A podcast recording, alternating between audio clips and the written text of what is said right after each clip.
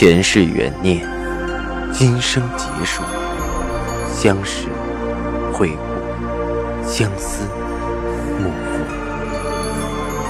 忘川河畔苦等，三生石前许愿，浮华落尽，只余情深入。欢迎收听由喜马拉雅出品的《情似故人来》，作者。文安初心忆故人，蒋波，魅影，明月照经纶，木千林。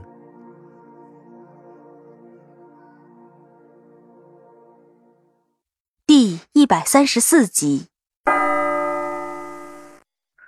懵懂的过了一天，下午夏医生回来的很早，也把暖暖接回来了。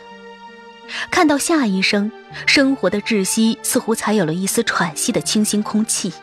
我对他扯出一个笑。晚饭还没做。夏医生递给我一个纸袋，那就我来做。以后记得在车上备上这个。说着，转身去了厨房。我打开纸袋，一个移动电源，心里忽然就满满的。山盟海誓。敌不过一粥一饭的平时。我走到厨房，看着洗菜的夏医生，有一种不真实的满足感。我忍不住冲动走过去揪住他的胳膊：“志姐，谢谢你。”夏医生回头看了看我，眼底都是温暖的笑意。又说傻话。转而说道：“对了，我看到楼下有出租房子的广告，这里有点拥挤。”不如租个两居吧，也方便一点。听到他的建议，我猛地抖了一下，脸上的笑容僵了起来。夏医生淡淡笑着：“没有别的意思，照顾你们更方便，你不用担心。”我明白夏医生的意思，他是个君子，我也不怀疑。但是总是难过心里的障碍。同在一个屋檐下生活，即使不发生什么。也多了一丝暧昧的味道。我不知怎么回答，犹豫半晌，说着：“嗯，再说吧。”夏医生手里的动作停了一下，没有说话，接着做饭。看着他微微失落的神色，我心里很纠结，是不是想忘记赵以静和夏医生朝夕相对会更快一些？人不逼一逼自己，是永远下不了决心的。我拼了几次力气想重新开口，却没有战胜自己。过了几天，接到了肖冰的电话，声音有些着急：“静啊，你看到樊玲了吗？”我被他问得愣神。这周忙着给马总的生意跑服装厂，每天起早摸黑，还真没顾得上去看樊玲。我知道他找了个小时工帮他做饭、收拾屋子，也只是每天抽时间给他发个短信，问问吃饭了没有之类的家常事。今天还没有联系，我回答着：“啊，今天没看到，怎么了？”从昨天晚上给他打电话到现在还关机，他不会出什么事吧？肖冰说着：“你也太着急了。”我有些哭笑不得，关心则乱。现在也不过才中午，才十几个小时关机，有什么稀奇？兴许还没睡醒。我不放心，你帮我看看好吗？还从没听过肖冰近乎乞求的卑微声音，我心里一颤。我刚从服装厂回公司，还有个客户在会议室等着，和他聊完我就回去看看，大概一个多小时，好吗？我计算了下时间，答复着肖斌。肖斌很焦急，但那也总比他从北京赶来要快，只好催着我尽快。和客户谈完单子，已经下午两点，给樊林打手机还是关机。我没顾得上吃饭，赶紧开车跑回了家，敲了半天樊玲的门，也没人开门。我家里有樊玲家里的备用钥匙，我急慌慌的跑回家拿了钥匙，又跑到樊玲那里。打开门一看，我怔住了。屋子收拾的很干净，但是除了家具，空无一物。我急忙跑过去翻了翻所有的柜子，都是空的，衣物已经全部拿走了。空落落的家里，只有床头柜上放着那只显眼的沙漏，沙漏下压着一张纸，上面只有很简单的几句话：“青阳，原谅我不辞而别，我累了，想换个环境休息休息。想你的时候，我会联系你。”我愣在了那里，心里翻江倒海，怎么突然这样？我很快给肖冰去了电话。喂，樊玲走了，屋子都空了，只剩下你送给他那个沙漏。走了，什么意思？肖冰没有反应过来，离开这里了。至于去了哪里，我也不知道，只是留了一个字条，说累了想换个环境。我越想越不得其解，问着肖冰：“你最近和他说什么了？是不是你惹他生气了？”我，没有啊。肖冰焦急不堪。这几天司之恒文化丝绸生产线刚上，大家忙得全都脚不着地的，我还一直没顾得上找他。昨晚好不容易有空了，打电话却打不通，我才觉得不对劲。他电话从来没有不通过。那天我让你给他打电话，你也没打。我的心凉了起来。樊玲做完人流那天，我特意给肖斌打电话，嘱咐他关心一下樊玲。那天打了，他说是感冒。后来晚上又打了两个，他也没什么不对劲呢。我从没听过肖斌那么失了方寸的声音。感冒，我的心里一阵撕扯。我无法想象刚流产的樊玲是怎么和肖冰说她只是感冒的。倔强的背后是无助的等待，可那个男人却再没给她关心。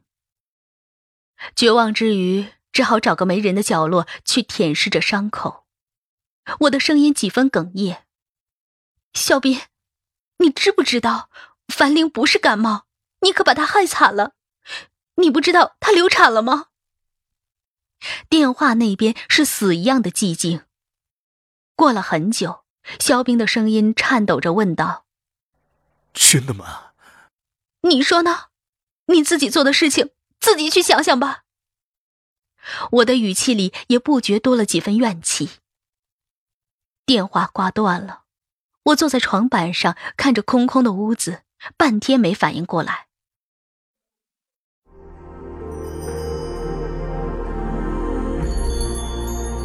您正在收听的是。喜马拉雅出品的长篇穿越小说《情似故人来》。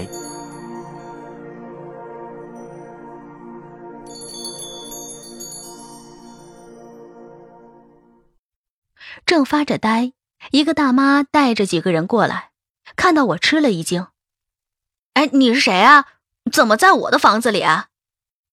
我明白了，这是樊玲的房东了，赶忙解释着：“啊。”这里原来住的是我的朋友，他配了把钥匙给我，我是来看看有没有他落下的东西。说着，把沙漏和字条拿在了手里，这是樊玲的东西，我还是替他收起来吧。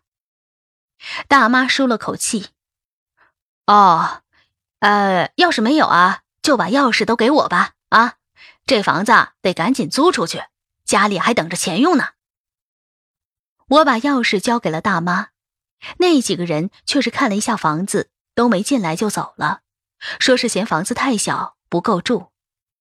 大妈叹口气对我说着：“啊，你也帮我问问，谁要是想租就联系我。”说着，把准备好的纸条贴在了门上。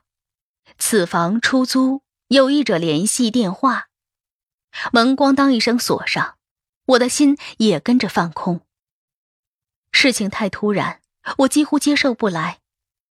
一直拨打樊玲的电话，始终关机。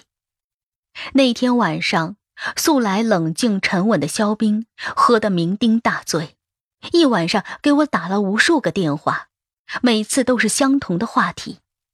樊玲回来了吗？我一次次说着没有，心也跟着他疼起来。早点抽身，何苦到了如今撕心裂肺？肖冰也许习惯了樊玲的等待，但是真的有一天那个人不在原地等了，原来他也会慌的。樊玲的决然离开让我很震动，再深的感情无奈缘浅，还是没法继续。痴然守候最无意义。樊玲走了后，夏医生把那个房子租了下来，这样他便不用每晚赶着回南京，可以晚上下班过来，早晨再走，倒是方便了许多。楼上楼下住着，也避免了闲话的尴尬。我努力让自己接受着夏医生，和他一起去超市买东西，一起做饭，一起带暖暖出去玩。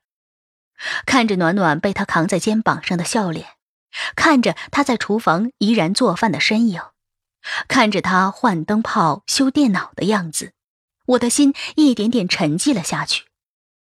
就这样吧，我认命了。这样的生活已经是上天给我的恩赐。傍晚，暖暖吵着要吃商场的草莓布丁，我说去给他买，他也不干。必须要自己去店里吃，我和夏医生只好带着他去商场。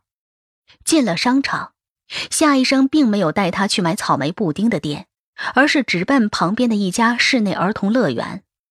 我喊着他们：“哎，不是吃东西吗？”夏医生对我笑着：“你以为他真的想吃布丁？他是去玩淘气堡，又蹦又跳的那个。”暖暖被说中了心思，咯咯笑了。我第一次惊讶的发现，女儿已经开始学着婉转表达自己的意思了，不禁说着：“你想做什么？干嘛不直接说？”这点随他妈，有话不直说。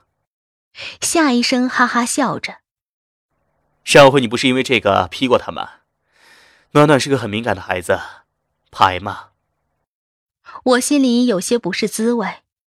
夏医生的确是个非常好的心理医生，暖暖的心理成长中我是缺失的，却幸好有了夏医生，才能让暖暖不仅从失语的阴影里完全走出来，还变得欢快了不少。我不知道怎么表达自己的感情，看着暖暖在淘气堡里蹦跳的欢乐，我第一次对夏医生抿唇开着玩笑：“ 真谢谢你这么关心暖暖。”为了表示感谢，你请我吃个布丁吧。夏医生一愣，笑道：“你还有这么无赖的一面呢。”行，我请，你付钱。说着，手心冲我伸着，微笑着看我。我咬唇笑着，给他掌心一记暴力，扣门儿，却被他反手紧紧握住了我的手，满眼温和的看着我，眸子里是似水的温暖。我的心跳了一下，又恢复如常。他的手很温暖，握着我的时候，我竟然发现和我握着自己没什么差别。没有赵雨静握着我的时候，心里排山倒海般的激情。我告诫着自己，应该是这样的，相敬如宾。恋爱关系首先是朋友关系，这样很好。那晚我没有挣扎。任由夏医生牵着我的手，一直牵回家。过了半个多月，樊玲依然没有消息。肖冰终于从沉寂中苏醒过来，给我打了个电话，说着：“明天你再忙，我去找你。我想把那个沙漏拿回来。”顿了顿，说着：“那是唯一还有他气息的东西。”肖冰的声音几分飘渺。我叹了口气，人都走了，要气息有什么用？我说着，啊，我在，上午我在家等你，中午还和客户一起吃饭，你知道我家的小区吧？肖冰应着，啊，范玲说过。第二天一早，夏医生给我送下来早点，吃完后，夏医生要去上班，我也正好去送暖暖。回来就可以等着肖斌了。暖暖一手牵着一个，三个人走下楼。暖暖拽着夏医生，小身子还来回扭鼓着。我笑嗔道：“ 好好走路，扭什么扭？”一抬头，我的步子定在了路上。赵雨静和肖冰迎面走过来。听众朋友，您刚刚收听到的是喜马拉雅出品的长篇穿越小说《情似故人来》，作者文安初心忆故人，播讲魅影，明月照经纶，莫亲临。更多精彩有声书，尽在喜马拉雅。